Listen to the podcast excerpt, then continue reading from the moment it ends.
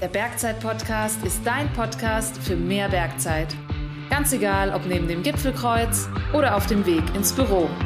Wir wollen die Berge zu dir bringen. Immer und überall.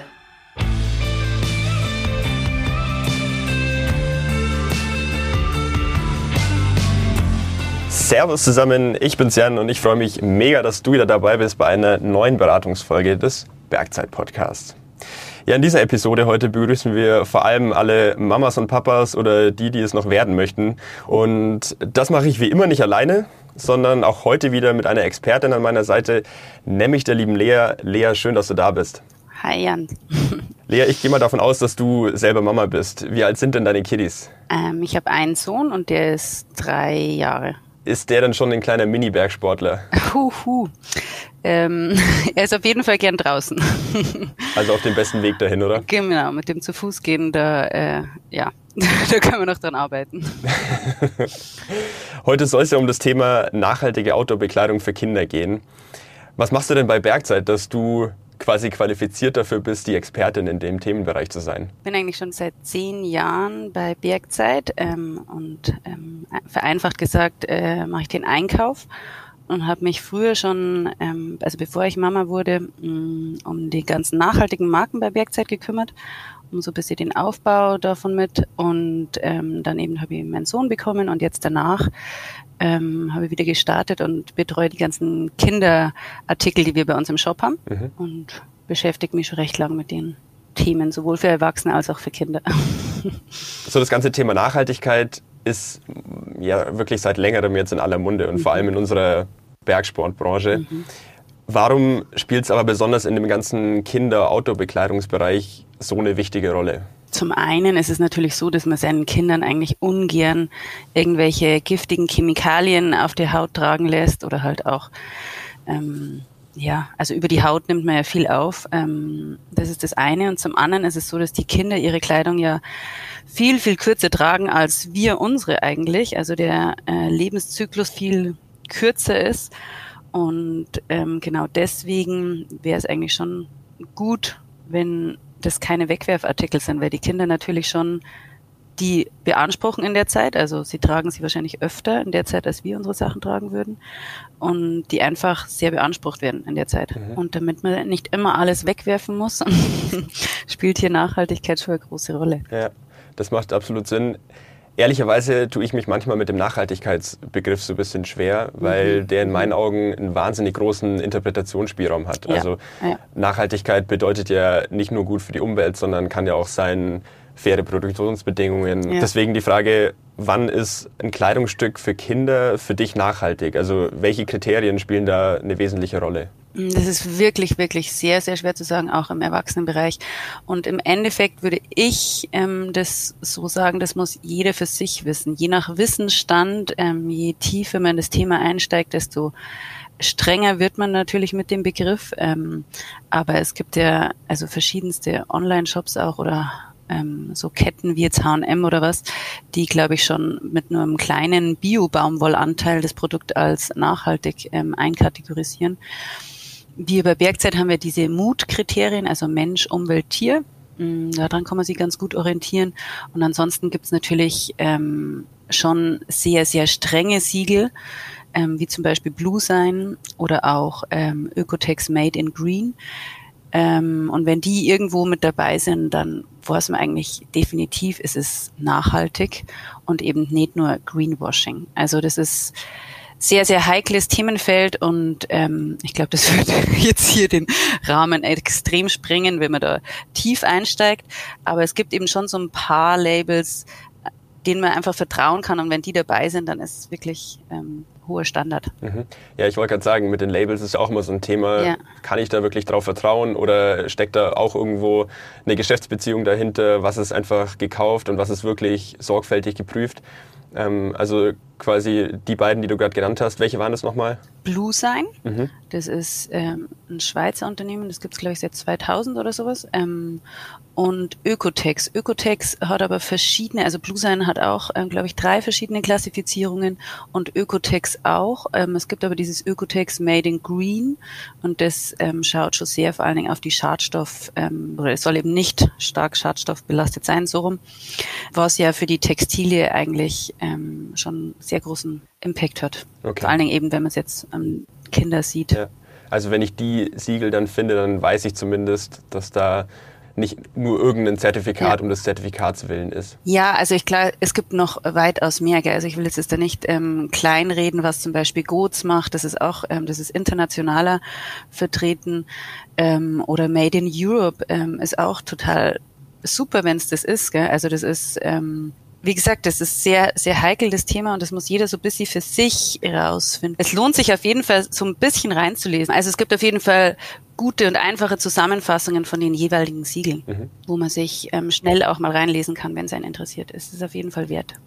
Ja, ich glaube, es gibt keinen besseren Erfahrungsbericht als von der Mama selbst. Deswegen sag gerne mal, welche Kriterien für dich persönlich die allerwichtigsten sind. Also wenn du jetzt mhm. quasi in die Auswahl gehst, worauf schaust du am meisten? Also wirklich, ähm, dass die Produkte robust sind. Also gerade eben ähm, äh, Krabbelalter ist es ja schon so, dass ähm, oftmals die Knie dann aufgewetzt sind und sowas. Da ist es auch noch sehr heikel, weil die dürfen die ähm, Materialien eben nicht zu steif sein, weil die Kleinen ja noch sehr unbeweglich eh noch sind. Aber vor allen Dingen im Kindergartenalter ähm, ist es halt schon so, dass die Sachen extrem beansprucht werden, vor allen Dingen, wenn die im Waldkindergarten sind. Und dass die Artikel das einfach überleben.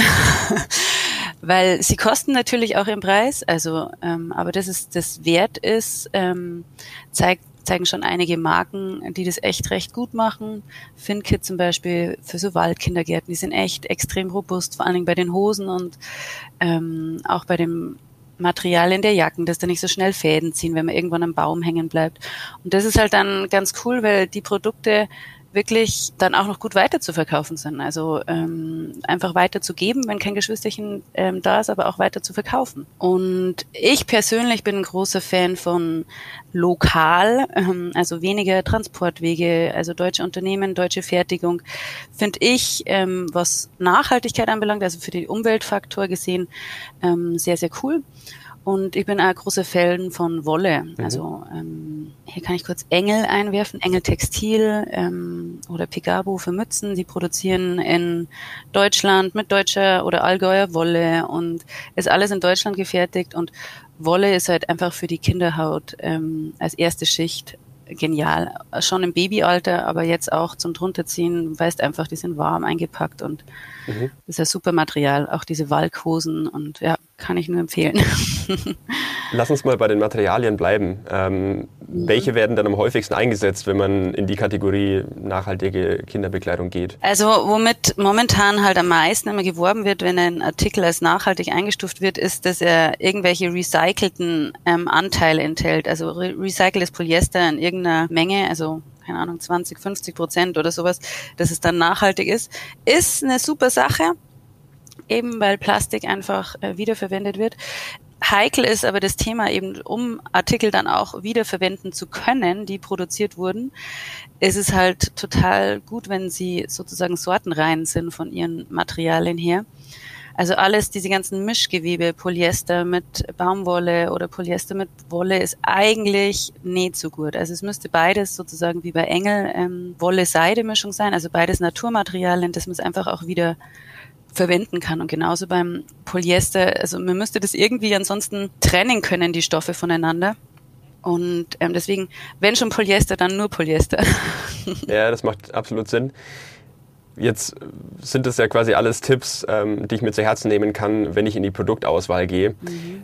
Lass uns aber mal den Markt generell anschauen. Wie mhm. viel Auswahl habe ich denn überhaupt? Also wenn ich in den Erwachsenenbereich schaue, dann kommt es ja immer mehr, dass ich Nachhaltigkeitssiegel ja. habe, dass ja. ich wirklich eine, eine, breite Produktpalette habe.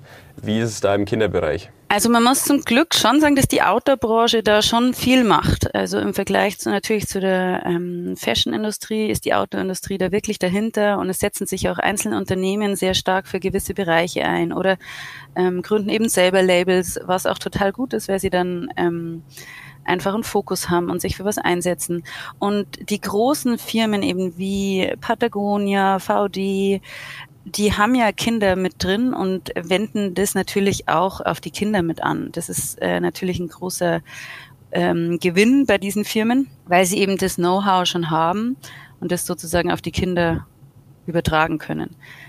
Denn für kleinere, reine Kinderlabels ist es natürlich sehr schwer, mit so Zertifizierungen und Siegeln zu arbeiten, weil es natürlich auch immer ein Kostenfaktor ist. Und wenn ich nur ein kleines Label bin, ähm, fällt es mir vielleicht schwer, einfach daran teilzunehmen oder das nach außen zu transportieren, was ich eigentlich mache. Also ähm, deswegen, es gibt sehr wohl eben sowas wie Engel Natur oder Pigapo, was ich schon erwähnt habe, die jetzt keine Siegel haben, aber wenn man sich einfach mit der Firma oder mit der Marke ein bisschen beschäftigt, dann kann man das sehr wohl rauslesen. Du sagst quasi, es macht durchaus Sinn, sich die, die Hersteller auch einfach nochmal anzuschauen und zu sagen, naja, okay, ich hinterfrage einfach ein bisschen. Genau.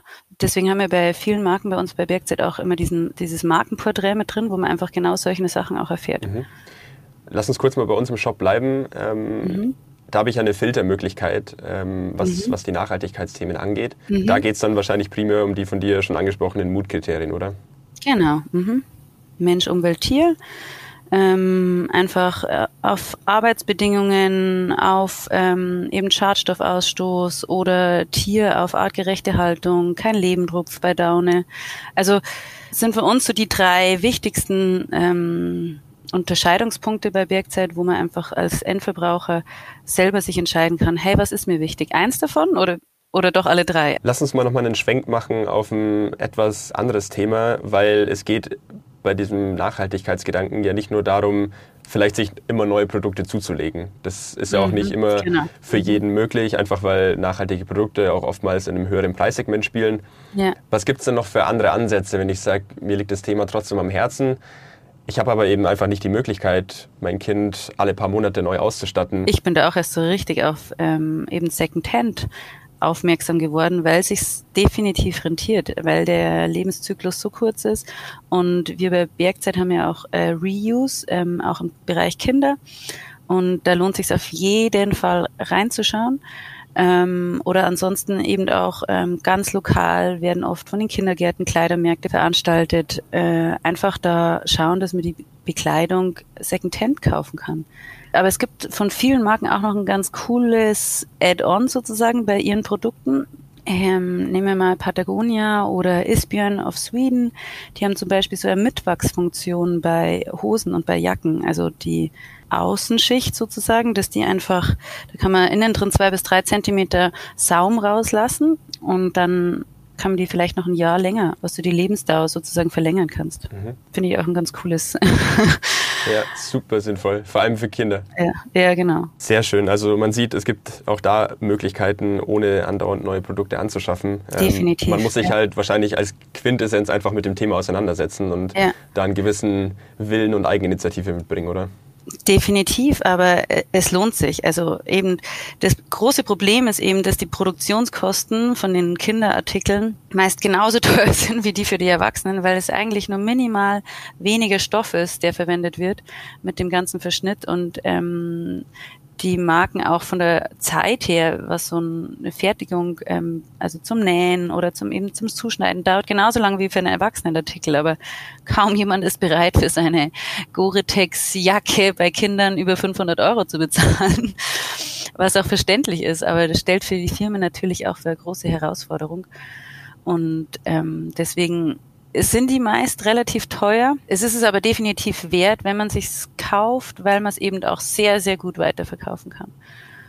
Und wirklich auch guten Gewissens, dass man damit einfach auch was Gutes tut. Absolut. Da waren wieder einige wichtige Infos mit dabei und äh, damit du da draußen als Hörer oder Hörerin nichts davon vergisst, kommt hier wie immer wieder unser Bergwissen zum Mitnehmen. Bergwissen zum Mitnehmen. Erstens. Nachhaltigkeit hat in diesem Kontext viele Facetten. Dabei gibt es verschiedene Faktoren, die nachhaltige Kinder-Outdoor-Wear ausmachen. Die PVC-freie Herstellung, die Produktion innerhalb Europas, der Einsatz reiner Bio-Baumwolle und die Zertifizierung mit dem Ökotech-Siegel gehören zu den bekanntesten allgemeingültigen Nachhaltigkeitsstandards. Zweitens. Wenn es um die Materialien geht, sollte der Anteil an recycelten Werkstoffen möglichst hoch sein. Dementsprechend wird im Bereich der nachhaltigen Textilien viel mit recyceltem Polyester gearbeitet. Aber auch Bio-Baumwolle und Merino-Wolle sind in diesem Segment sehr weit vorne. Im Sinne des Umweltgedankens spielt die Sortenreinheit der Materialien eine große Rolle. Drittens. Neben nachhaltigen Produkten gibt es auch viele weitere Ansätze im Sinne der Nachhaltigkeit. Beispielsweise bieten einige Hersteller eine sogenannte Saumerweiterung an, die als Mitwachsfunktion dient und somit den Produktlebenszyklus erweitert. Außerdem gibt es natürlich immer die Second-Hand-Option, also Sachen an Geschwister, Freunde oder Wohltätigkeitsorganisationen weiter zu vererben. Dieses Modell unterstützen wir auch bei Bergzeit Reuse, unserem neuen Online-Second-Hand-Shop für Outdoor-Artikel, wo es natürlich auch Kids-Bekleidung gibt. Dann sage ich, Lea, vielen, vielen Dank, vor allem, dass wir es geschafft haben, uns remote zusammenzuschalten. Ähm, ich hoffe, dass äh, die Tonqualität für euch da draußen beim Zuhören passt. Tausend Dank für deine Tipps und Tricks und äh, ganz viel Spaß mit deinem Kitty in den Bergen. Danke, Jan. Schönen Tag noch. Und wenn dir die Folge gefallen hat, dann schreib uns gerne auf deiner Podcast-Plattform eine Review oder abonniere unseren Channel. In zwei Wochen hat mein Kollege Martin den Profi-Skifahrer und Filmemacher Max Kronek zu Gast, der unter anderem so legendäre Kurzfilme wie Ice and Palms gelauncht hat. Also es lohnt sich auch da wieder reinzuhören. Und wir hören uns dann bei der nächsten Beratungsfolge des Bergzeit-Podcasts. Bis dahin, macht's es gut. Ciao, ciao.